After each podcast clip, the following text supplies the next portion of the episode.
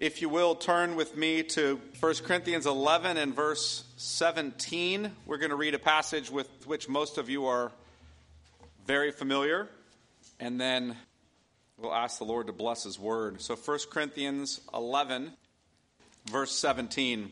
But in the following instructions, I do not commend you, because when you come together, it is not for the better, but for the worse.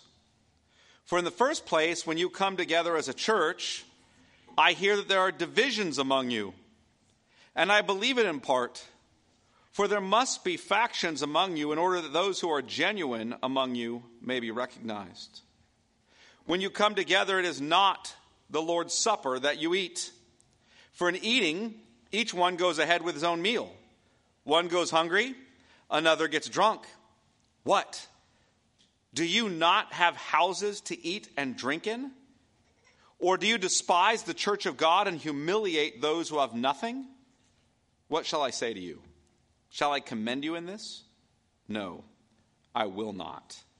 For I received from the Lord what I also delivered to you that the Lord Jesus, on the night when he was betrayed, took bread.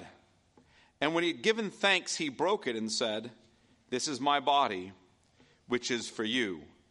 Do this in remembrance of me. In the same way, also, he took the cup after supper, saying, This cup is the new covenant in my blood. Do this as often as you drink of it in remembrance of me. For as often as you eat this bread and drink the cup, you proclaim the Lord's death until he comes. Whoever therefore eats the bread or drinks the cup of the Lord in an unworthy manner will be guilty concerning the body and blood of the Lord.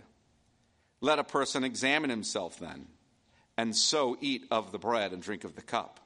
For anyone who eats and drinks without discerning the body eats and drinks judgment on himself.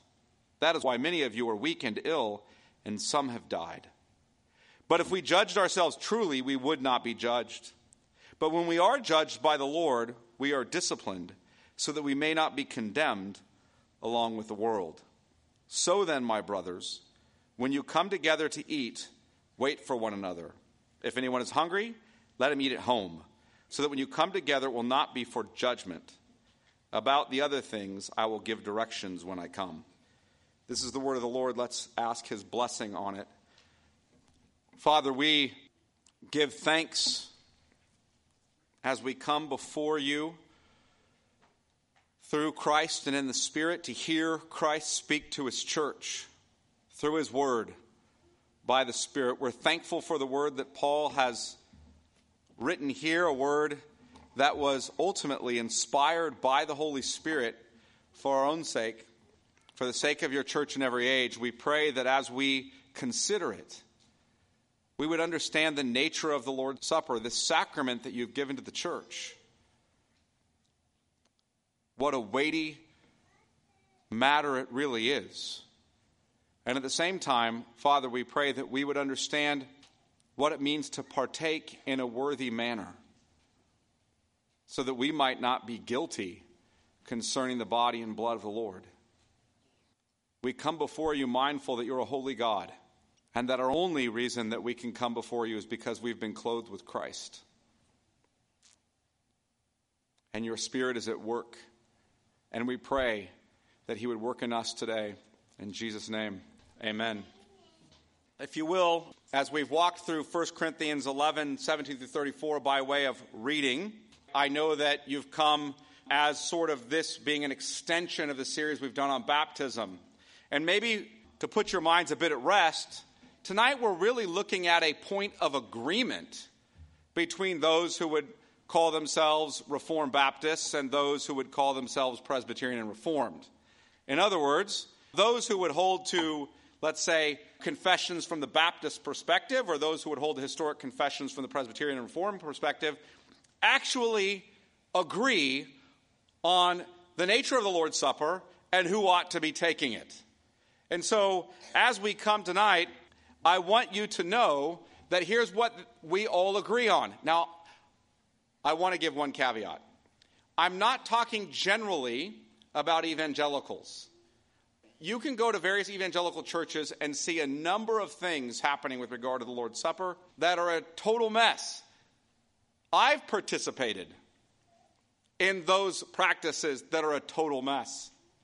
I've done that. Things that I look back now and go, that was so dumb. What were you doing? It was irreverent, it was inappropriate.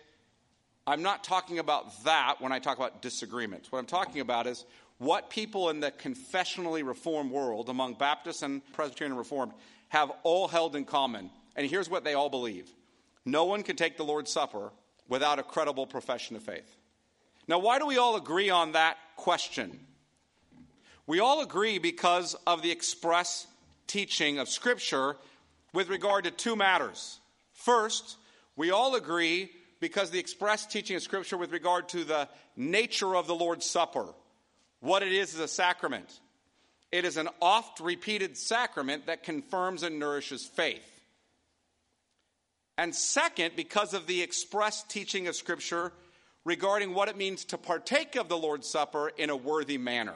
So, the nature of the Lord's Supper itself and what it means to partake of the Lord's Supper in a worthy manner.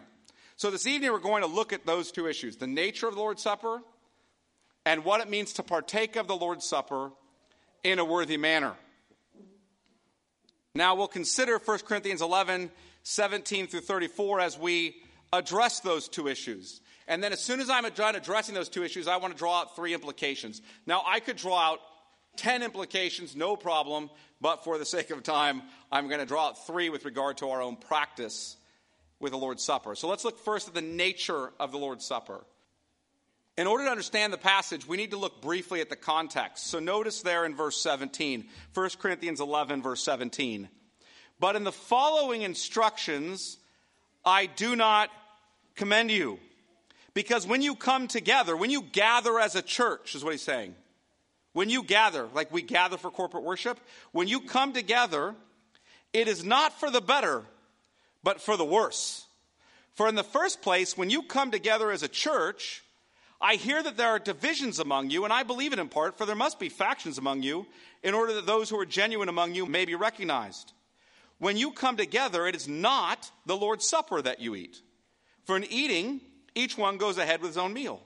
One goes hungry, another gets drunk. What? Do you not have houses to eat and drink in? Or do you despise the church of God and humiliate those who have nothing? What shall I say to you? Shall I commend you in this? No, I will not. We need to understand the context. Notice that Paul is giving instructions to the church at Corinth, but in the following instructions. He's giving instructions to them. He's been responding to reports with regard to issues he's heard about, and he's responding to reports he heard about in a letter. How do we know that? Because he tells us that in the Corinthian letter. 1 Corinthians 1:11, for it has been reported to me by Chloe's people that. Or 1 Corinthians 5:1, it's actually reported that. Or 1 Corinthians 7:1, now, concerning the matters about which you wrote, you hear how he's responding to reports he's hearing, letters what they wrote to him. And there are issues for which Paul commends them. For which Paul commends them. Look up at 1 Corinthians 11 and verse 2. Now I commend you because you remember me in everything and maintain the traditions even as I've delivered them to you. So there's a commendation. But notice in this instruction, there's an issue here for which Paul does not commend them. Verse 17, but in the following instructions, I do not commend you. Go down to verse 22. Very end. What shall I say to you? Shall I commend you in this? No, I will not. Here we're looking at a problem in Corinth. Paul does not commend them. In fact, he says something that's really strong. When you gather together as a church, it's not for the better, but for the worse. That's a pretty strong condemnation of their gatherings. You're supposed to gather together to stir one another up to love and good deeds, to hear from the resurrected Christ as he speaks to his church through the word and by the Spirit. And he says, when you gather together, it's not for your good, it's, it's, it's for the worse, it's, it's to your detriment. Why? What's the problem here? What's the problem? Well, some in the Corinthian community, in the Corinthian church, are not partaking of the Lord's Supper in a worthy manner. So some are partaking in an unworthy manner. Now, the question is in what is their partaking unworthy? In what way is their partaking unworthy? Well, there were divisions among them. Verse 18 For in the first place, when you come together as a church, I hear that there are divisions among you. And he says he believes it because the Lord is going to use that to show up the true believers. In fact, it's such a problem that Paul contends that when they come together, they're not really participating in the Lord's Supper. Look at verse 20. When you come together, it is not the Lord's Supper that you eat. Why? Why is it not the Lord's Supper? Look at verse 21 again. For in eating, each one goes ahead with his own meal, one goes hungry, another gets drunk. What? Do you not have houses to eat and drink in? Or do you despise the church of God and humiliate those who have nothing? What shall I say to you? Shall I commend you in this? No, I will not. I want you to keep these two issues in mind. Here's the first issue Paul points out that they seem incapable of distinguishing between a regular meal that they should eat at home and the Lord's Supper. They cannot discern the difference between a regular meal and the Lord's Supper. That's the first problem. Second issue, they have no concern for their fellow believers. Now, I want you to this. In the first issue, their inability to distinguish a regular meal from the Lord's Supper, they're failing to comprehend what the Lord's Supper is. They fail to understand the nature of the Lord's Supper. In the second issue he brings up, they have no concern for their fellow believers. What he's saying is, is essentially, you're living like hypocrites. The rich are eating and drinking so much they're getting drunk while the poor are being left hungry. Please note the two problems here because they're exactly what Paul is addressing throughout this passage. The two problems, don't forget them. First, they are not discerning the nature of the Lord's Supper properly. They're treating like every other meal. Second, they are not examining their own lives prior to taking the Lord's Supper. Rather, they're living in unrepentant sin against others in the church while taking the Lord's Supper. They're literally pushing the poor out of the way, eating all the food, and getting drunk. You understand that's not a life well examined? Do you guys understand that? So, Paul's going to instruct them in both of these regards. First, he's going to teach them about the nature of the Lord's Supper in verses 23 through 26. That's the first thing he's going to address, the nature of the Lord's Supper. Second, he's going to teach them what it means to partake in a worthy manner in verses 27 through 29. And then he'll apply it to their specific situation in verse 30 and following. So let's look at how Paul expresses the nature of the Lord's Supper, the nature of this sacrament. Look with me at verse 23, a passage with which you're all very familiar. For, he's connecting it to the previous argument. You're not understanding the nature of the Lord's Supper. You're not participating in a worthy manner. How do I know that? Let's go generally to what the Lord's Supper is. Let's go and talk about the Lord's Supper. For I received from the Lord what I also delivered to you that the Lord Jesus, on the night when he was betrayed, took bread. And when he had given thanks, he broke it and said, This is my body, which is for you. Do this in remembrance of me. In the same way, also, he took the cup after supper, saying, This cup is the new covenant in my blood. Do this as often you drink it in remembrance of me. For as often as you eat this bread and drink the cup, you proclaim the Lord's death until he comes. The first thing Paul's doing is telling them that he received this sacrament from the Lord. For I received from the Lord what I also delivered to you. That's who he received it from the Lord. Who gave the Lord's Supper? Who instituted this sacrament in Christ Church? The Lord. Specifically, here, a reference to Jesus. Jesus instituted this sacrament for the new covenant church to be continually practiced in the church. How do we know continually practiced? Listen to the language. For as often as you. For as often as you. Not so when you do it once. For as often as you eat this bread and drink the cup. It assumes you're doing it more than once, doesn't it? Second, Paul tells us Jesus instituted this sacrament for his church on a particular night. When was it? Look there again. For I received from the Lord, verse 23, what I also delivered to you, that the Lord Jesus, on the night when he was betrayed, took bread. So now we're told when Jesus instituted this sacrament. Jesus is the one who instituted it. When did he do it? On the night when he's betrayed. Before we look at really the occasion of the Lord's Supper, because it's really important to understand the nature of the Lord's Supper that night, before we look at that, let's look at what Paul tells us Jesus did that night. Look at the active verbs here. Notice what it says. For I received the Lord, will also delivered to you that the Lord Jesus, on the night he was betrayed, took bread. And when he had given thanks, he broke it and said, This is my body, which is for you. Do this in remembrance of me. In the same way, also, he took the cup after supper, saying, This cup is the new covenant in my blood.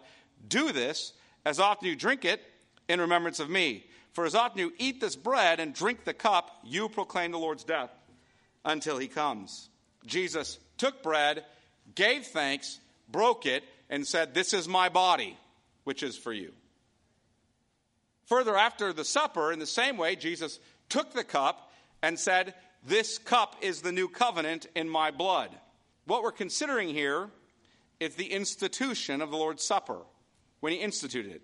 So it'd be good to look at that directly. So look with me, keep your hands here. It's the only passage I'll have you turn to. I'll read from others to Luke 22. Let's look at the night Paul is referring to here. This is also covered in Matthew 26 and Mark and John. You guys know that, but we're going to look just at Luke 22. And I want to notice some details. Luke 22 and verse 14. And when the hour came, he reclined at table and the apostles with him. And he said to them, I have earnestly desired to eat this Passover with you before I suffer. For I tell you, I will not eat it until it is fulfilled in the kingdom of God. And he took a cup. And when he had given thanks, he said, Take this and divide it among yourselves. For I tell you that from now on, I will not drink of the fruit of the vine until the kingdom of God comes. And when he took bread, and when he had given thanks, he broke it and gave it to them, saying, This is my body, which is given for you. Do this in remembrance of me. And likewise the cup after they had eaten, saying, This cup that is poured out for you is the new covenant in my blood. Now, notice some details here. First, Jesus instituted the Lord's Supper on the night when he's betrayed, which is also the night in which they had the Passover meal. Did you guys see that? They're having the Passover. Verse 15. And he said to them, I have earnestly desired to eat this Passover with you before I suffer. Look up at verse 7 of chapter 22. Then came the day of unleavened bread. That's the feast on which the Passover lamb had to be sacrificed. So, in some way, the Lord's Supper is tied to the Passover. In some way, it's tied to the Passover.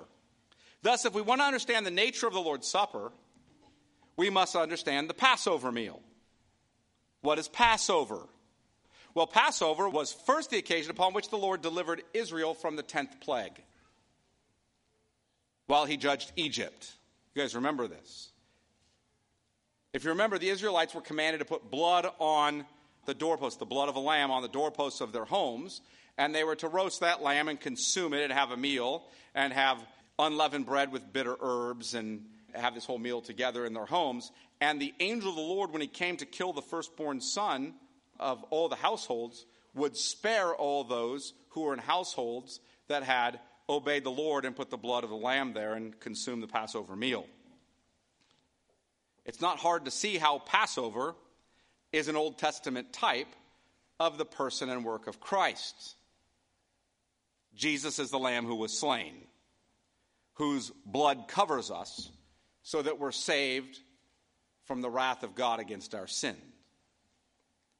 In fact, Paul so clearly sees his connection that in 1 Corinthians 5 7, Paul says this Christ, our Passover lamb, has been sacrificed. He just calls him our Passover lamb. There's other feasts tied to this, the Feast of Unleavened Bread, right? There's other feasts tied to this as well, in fact, three altogether. So clearly, there's an important tie between Christ's work and the Passover, and Jesus is making that tie very clear. But that's not the only tie that Jesus is making to the Old Testament.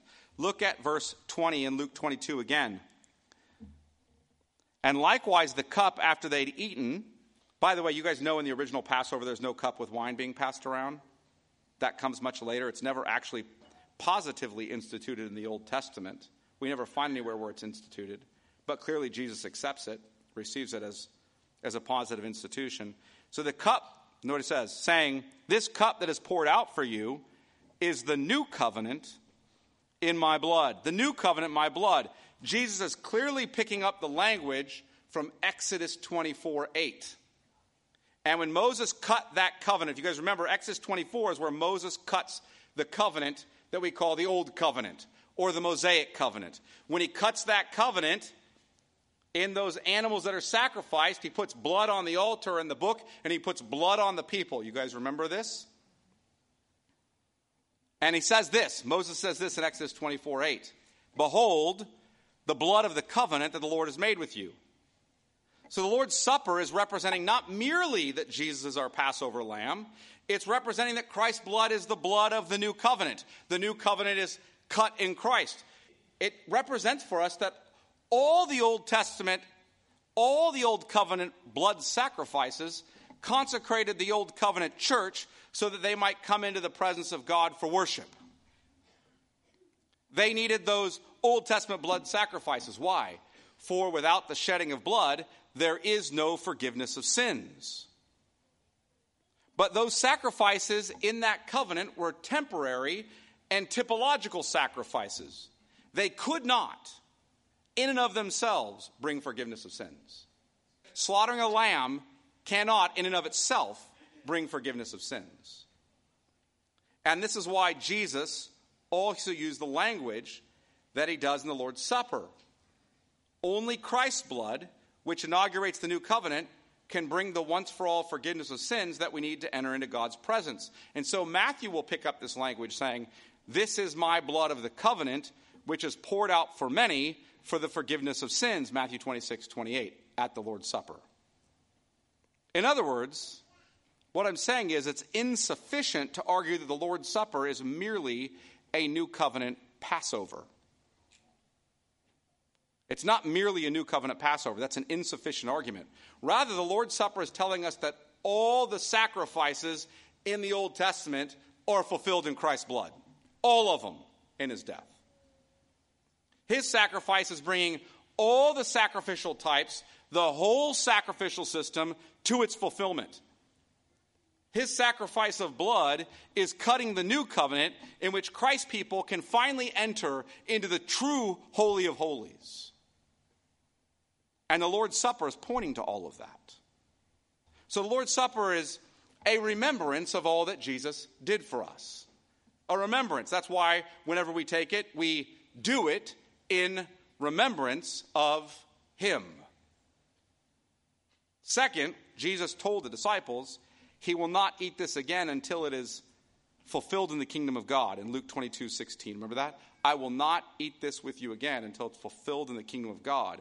In other words, Jesus is pointing to a further, now I'm going to use a big word, eschatological development of the Lord's Supper. What does he mean? What do I mean by that? End times development. There's going to be something further coming with this. One day, Jesus will drink it again with us. One day, Jesus will return and we'll have the wedding supper of the Lamb. Revelation 19:7. Thus, as often, that's why Paul will say, as often as we eat of this bread and drink the cup, we proclaim the Lord's death until he comes.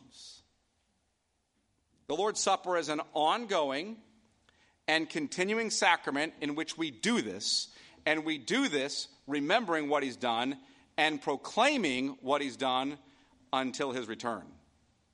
So go back to 1 Corinthians 11 23 through 26, and I want to notice the continual and active sense of our partaking the Lord's Supper. I want to notice that. Look there.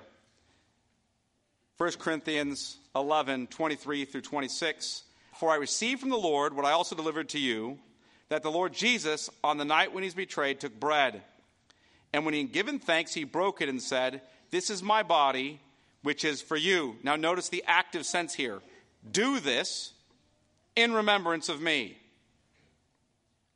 In the same way, also, he took the cup after supper, saying, This cup is the new covenant, my blood. Notice the active sense here. Do this, now the continual, as often as you drink it, in remembrance of me. For as often as, there is the continual sense, you eat this bread and drink the cup, notice the active, active sense here, you proclaim the Lord's death until he comes. Whereas baptism is a sacrament that we receive one time. It's a sacrament we receive one time and in a manner which is passive. Nobody baptizes themselves. You guys understand that? You are baptized. Right? Nobody says, now today I baptize myself in the name of the Father and the Son and the Holy Spirit, right? Somebody's baptizing you. It's an action done to you. It's passive and it happens once. The Lord's Supper is active and it goes on continually. Do this in remembrance. Do this in remembrance. When you do this, as often you do it, you're proclaiming. It's a continual remembrance that we do twice in verses 24 and 25. And we proclaim as often as we do it in verse 26. Thus, the Lord's Supper is a sacrament you participate in again and again. And when you do this, you are remembering and proclaiming. But I want to take this one more step. Why take the Lord's Supper again and again? We take the Lord's Supper again and again. That's assumed. Why? Why? If you go to the really early church, they're not debating about whether or not to have it every week. They're debating over whether to have it every day or just once a week. We're debating now whether to have it once a month or once a quarter or once a year. Why? Why do we do it over and over again? Well, first, because the Bible teaches us to do it over and over again. That'd be the first answer, and that ought to be sufficient. But I want to explain why that is. It's a sacrament Christ has given his church that visibly reminds us of Christ's sacrifice for us, and by which we visibly proclaim Christ's sacrifice for us. In these ways, the Lord's Supper visibly confirms God's promises to us in Christ. We visibly remember what Christ has done, we visibly proclaim what Christ has done in the Lord's Supper. And in these ways, we are continually having our faith confirmed. God's promises in Christ confirmed. But the Lord's Supper is also a participation in Christ. Look at 1 Corinthians 10. Just flip there real quick. 1 Corinthians 10, which is just one chapter over from 11. And look at verse 16. The cup of blessing that we bless, is it not a participation in the blood of Christ? The bread that we break, is it not a participation in the body of Christ? Because there's one bread, we who are many are one body, for we all partake of the one bread. When we partake of the Lord's Supper, we somehow participate in Christ. When we drink the cup, somehow participate in his blood. When we eat the bread, we somehow participate in his body. When we partake of the Lord's Supper, we somehow feed upon Christ's body and drink Christ's blood. The early church, if you don't know this, was accused of cannibalism because of this very thing. Listen to Jesus in John 6 53. Don't turn there, just listen. Jesus said to them, Truly, truly, I say to you, unless you eat the flesh of the Son of Man and drink his blood, you have no life in you. Whoever feeds on my flesh and drinks my blood has eternal life, and I'll raise him up on the last day. For my flesh is true food, and my blood is true drink. Whoever feeds on my flesh and drinks my blood abides in me, and I in him. As the living Father sent me, and I live because of the Father, so whoever feeds on me, he also will live because of me. This is the bread that came down from heaven, not like the bread the fathers ate and died. Whoever feeds on this bread will live forever. We know this becomes a difficult teaching for the people, isn't it? How do we eat Jesus' flesh and drink Jesus' blood? Well, we do so with the mouth of faith. Did you catch that? With the mouth of faith. It's a mystery. Our union with Christ by faith is being nourished and built up by the Holy Spirit as we participate in Christ at the Lord's Supper. That is no small grace. It is one reason that we call the Lord's Supper a means of grace.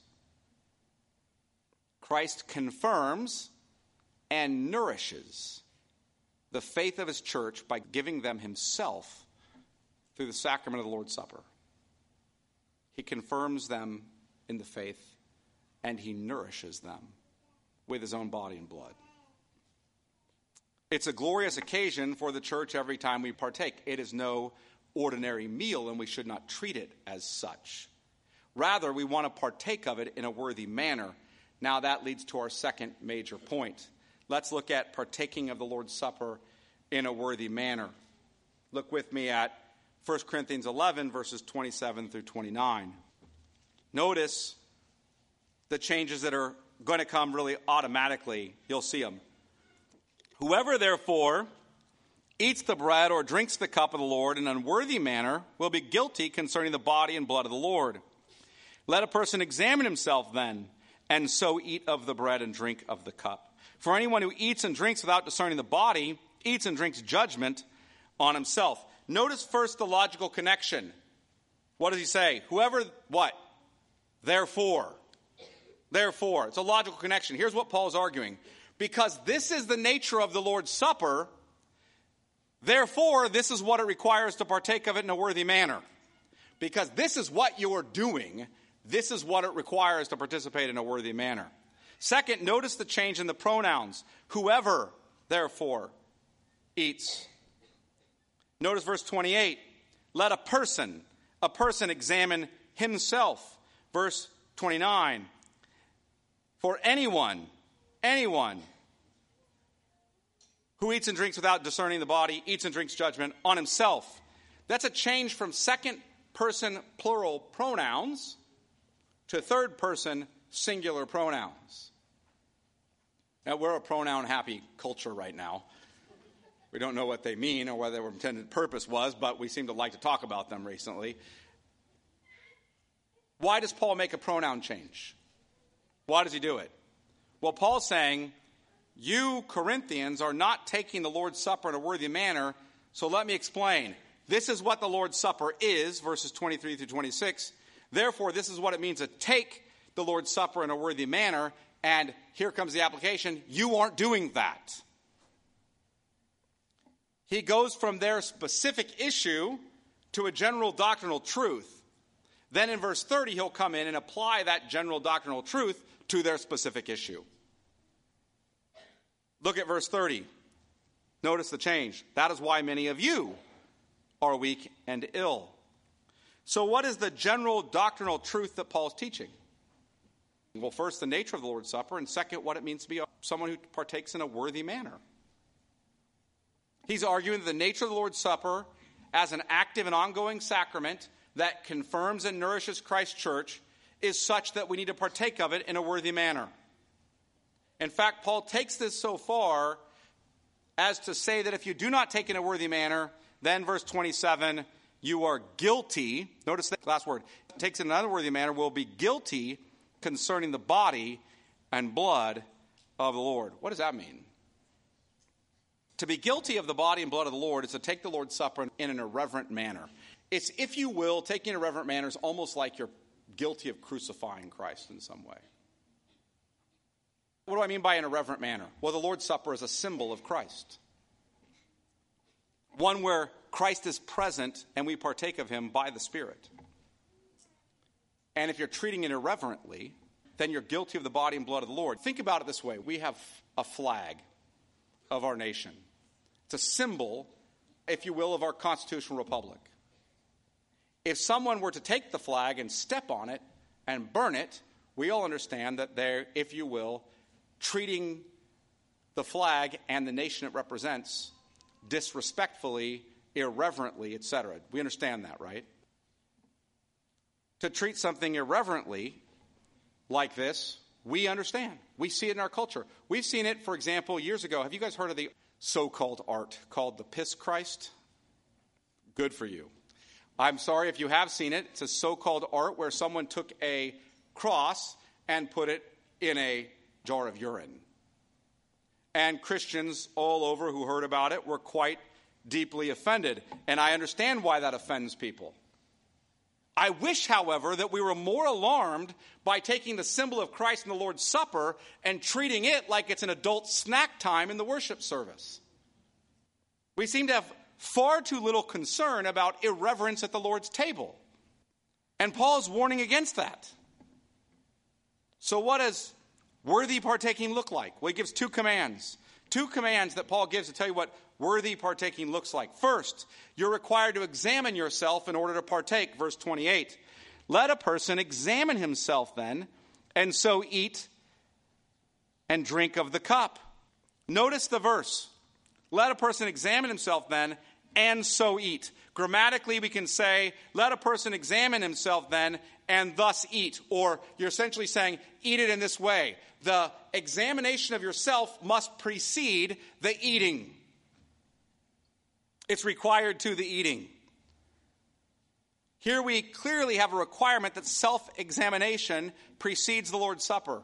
Now, to examine ourselves is language Paul uses in the Corinthian letters and other places. For example, in 2 Corinthians 13 5, he says this Examine yourself, same basic instruction, examine yourself to see whether you're in the faith. So, what does this self examination mean? It means you're asking, Have I confessed my sins? Before I come to Lord's Supper, have I confessed my sins? This is why, by the way, we read the law and have a confession of sins and an assurance of pardon prior to the Lord's Supper. Have I confessed my sins? Have I repented of my sins? Do I trust in Christ as my gracious Savior? Further, do I love God's law? Do I want to keep it out of gratitude to Him for His kindness to me?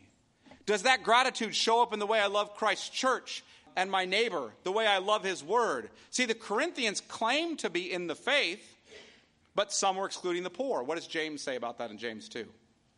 You can tell your neighbor, be warm and well fed. But if you're not going to help him out, it's just empty speech. You can profess to love Christ's church, but that doesn't show up in tangible ways. It's just empty speech. You can say you love the Lord, but if it doesn't actually show up in any desire to keep his law, you're just a hypocrite. They may have claimed to love the poor, but they were honoring Christ with their lips and their hearts were far from him. So we need to honestly examine ourselves. Now let's consider the second command he gives to define worthy partaking. Second, you're required to discern the body of Christ in order to partake. Look at verse 29. For anyone who eats and drinks without discerning the body eats and drinks judgment on himself. To discern the body of the Lord is to understand that this is not like every other meal. This is a serious and weighty sacrament. It's not a mid service snack. It's not big enough to provide that anyway, but it's certainly not something you ought to take lightly. We understand that we are mysteriously, by the Spirit, eating the body and drinking the blood of the Lord Jesus Christ. I do not mean that the bread and the cup transform their substance such that you're actually chewing on flesh and drinking blood, though it tastes just like bread and well, in our case, Welch's grape juice, right? I'm not saying that. I'm just saying that somehow, spiritually, not corporately and carnally, but spiritually, you're eating the body and drinking the blood of Christ. You're participating in Him. You're participating in His body and blood. Listen to how the Belgic Confession in Article 35 answers this. What does it mean to feed upon Christ's body and blood? Listen to their language.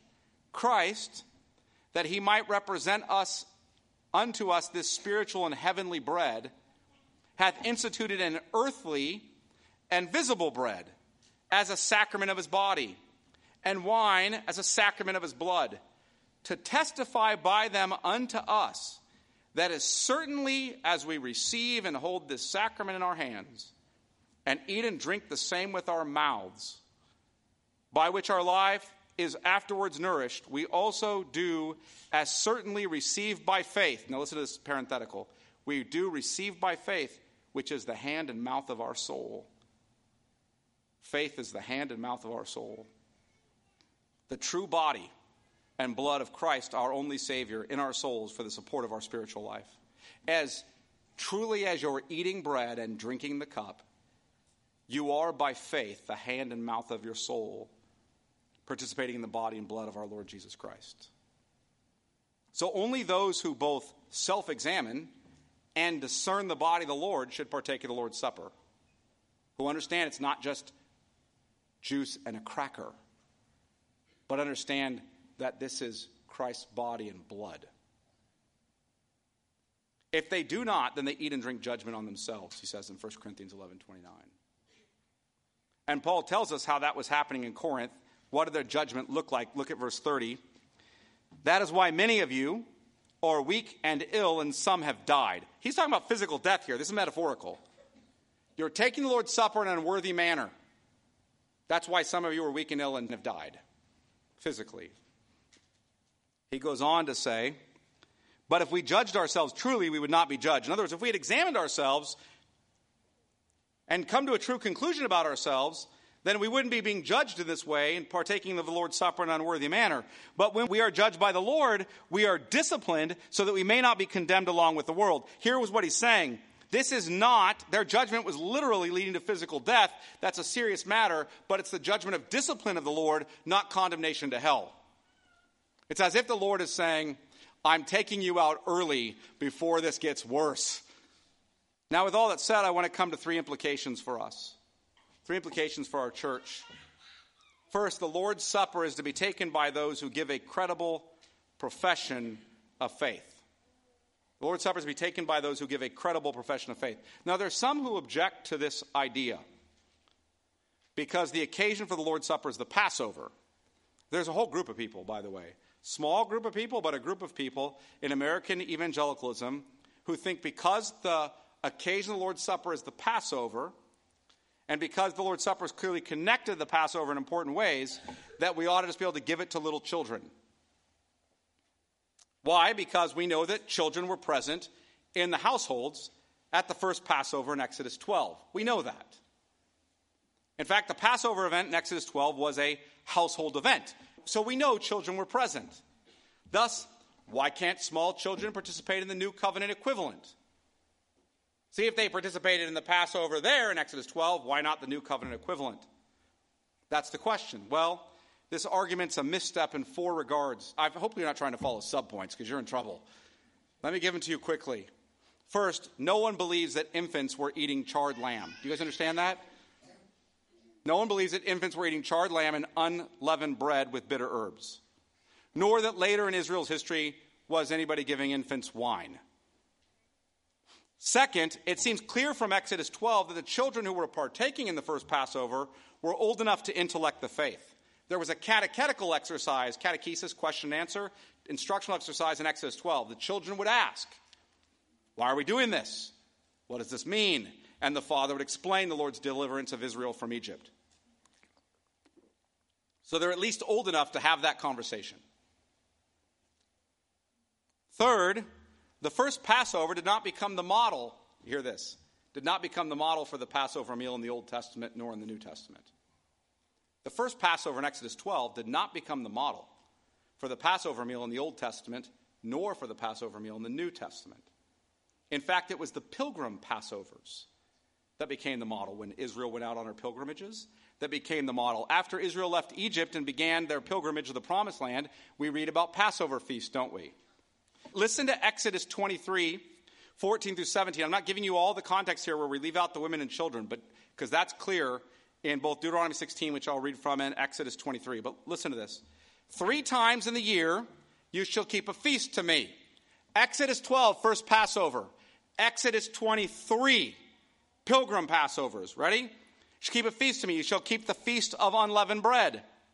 As I command you, you shall eat unleavened bread for seven days at the appointed time in the month of Abib, for in it you came out of Egypt. None shall appear before me empty handed. In other words, whoever comes brings their offering. You shall keep the feast of the harvest, of the firstfruits of your labor, of what you sow in the field. You shall keep the feast of ingathering at the end of the year, when you gather in from the field the fruit of your labor. Three times in the year, all your males appear before the Lord God all your males, and they had to be circumcised adult males. That's clear from the passage. Listen to Deuteronomy 16 16. Three times a year. All your males shall appear before the Lord your God at the place that he will choose, at the feast of unleavened bread, at the feast of weeks, and at the feast of booths. They shall not appear before the Lord empty handed. They're bringing their own offering. These, again, are circumcised males of an older age who can bring their own offering. And actually, in these passages, the women and children are not required to come. In other words, the pilgrim Passovers required that their circumcised adult males come each year for the three feasts, which included Passover. The women and children were not required to attend.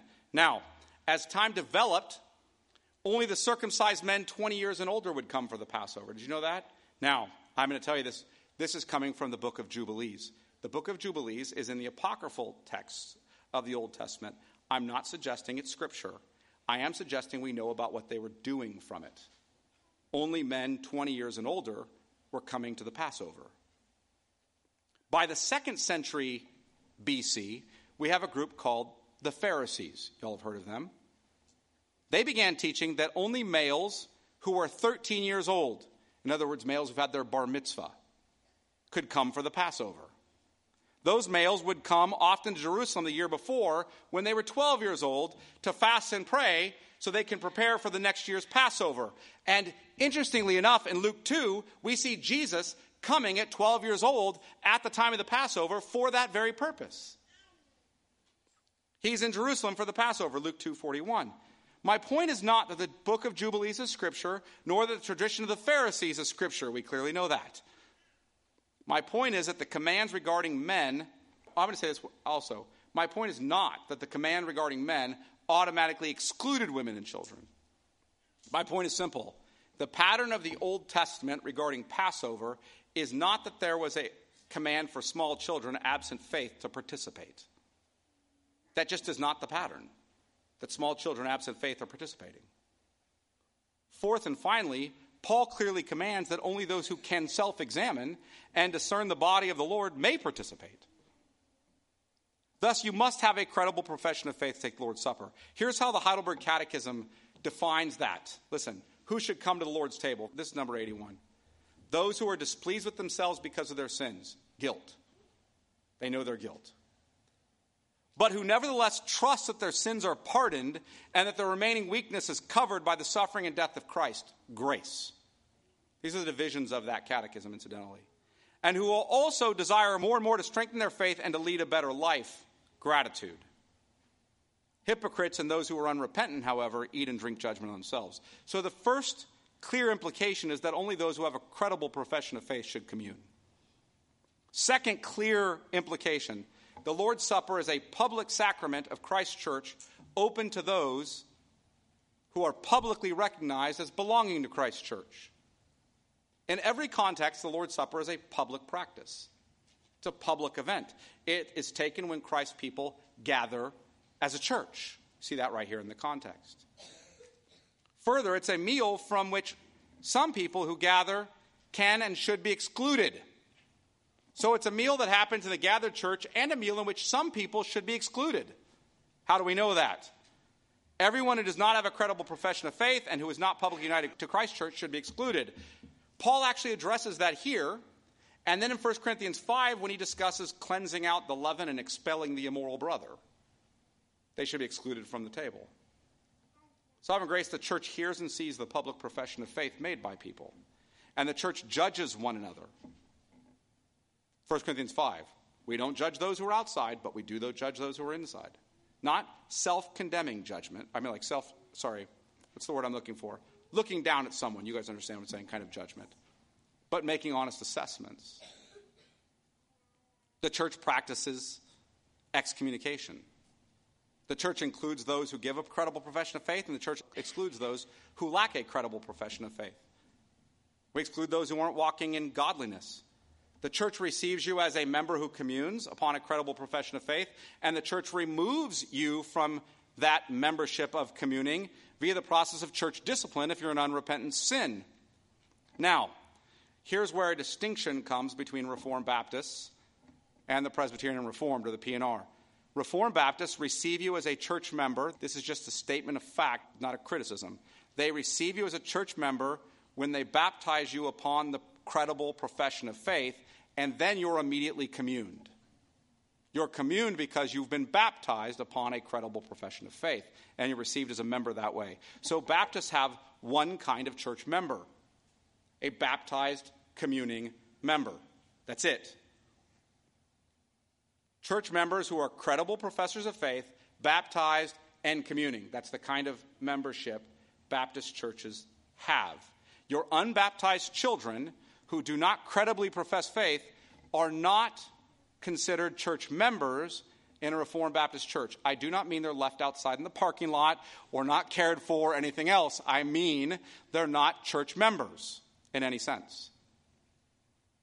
The Presbyterian and Reformed have the same practice for those who are baptized upon a credible profession of faith. In other words, if you're an unbaptized new convert, an adult man who walks in and hears the gospel and believes, and now they baptize you upon that profession of faith, and they commune you as a member at that time, they have the same practice. However, the Presbyterian Reformed also baptize the children of believers and call them members.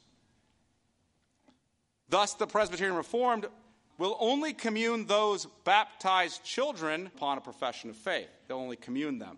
So the Presbyterian Reformed have two kinds of church members church members who are professing, credibly baptized, and participating in the Lord's Supper, communed, and church members who are children who've been baptized but who are not yet professing faith credibly and communed. They have both kinds of members. Are you guys tracking with me on the difference here? They have church members who are baptized children of believers who have not credibly professed faith and thus who are not communed and thus they do not take the Lord's Supper. Therefore, in Presbyterian Reformed churches, your children are considered members of Christ's church, but they are not considered communicant or communing members who get to take the Lord's Supper until they credibly profess faith. Now, how do children go about doing that in those kinds of churches? Well, just like everyone else, they come to the elders. Remember, you had a membership interview?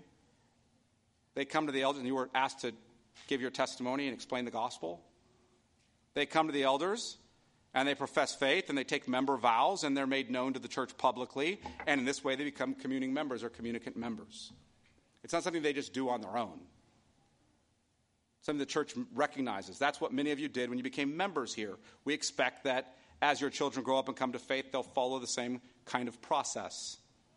We'll be announcing some process to deal with that in the coming weeks. I can't announce it yet, but we will be dealing with that in the coming weeks. Let's turn to our third implication. The Lord's Supper is a weighty matter. This is where I'm closing, but it's not a gloomy matter. I really want you to get a hold of this. Here's my concern following this sermon. I'm concerned that some people in our congregation will hear me saying that you need to be worthy. I'm afraid some of you will hear me saying that you need to be worthy, and the weightiness of all this will discourage you from participating in the Lord's Supper. But I want you to remember that Paul does not address worthy partakers, but rather partaking in a worthy manner. Who among us is worthy to participate in Christ? None of us. Therefore, while we should be circumspect before partaking, and while we should treat the Lord's Supper as a weighty matter, and thus why we should repent of our sins and pray and prepare our hearts for the Lord's Supper, we should not avoid the table until we think we have somehow earned enough merit from God to be worthy of it. That's never coming, folks. If you're waiting for the day that you're finally worthy of it, you'll never partake of the Lord's Supper. And that's been a problem in churches in history. The Lord's Supper is not a gloomy occasion at which we should often shy away because we're not worthy.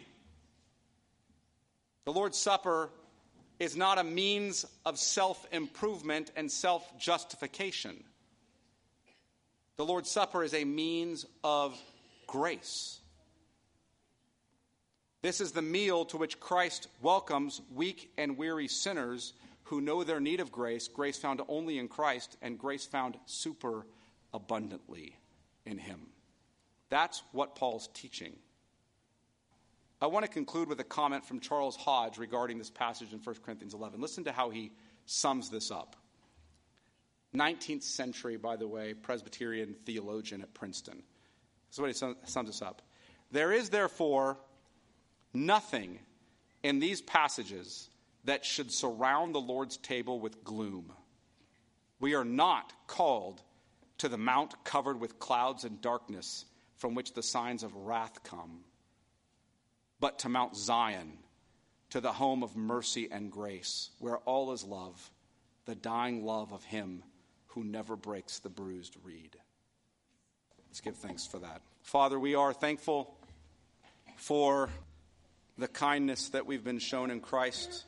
We recognize that we can never be worthy to participate in Him. Yet you, in your grace, have united us to Christ through faith by the powerful work of the Spirit and given us new life in Him, so that we might be able to partake of the Lord's Supper in a worthy manner. We pray that we would, that we would come to it knowing it is a weighty and serious sacrament given to Christ's church to confirm our faith in your promises in Christ and to nourish our faith in the same. May we come knowing that. May we come humbly in repentance for sins, grateful for the grace of God that we know in Christ.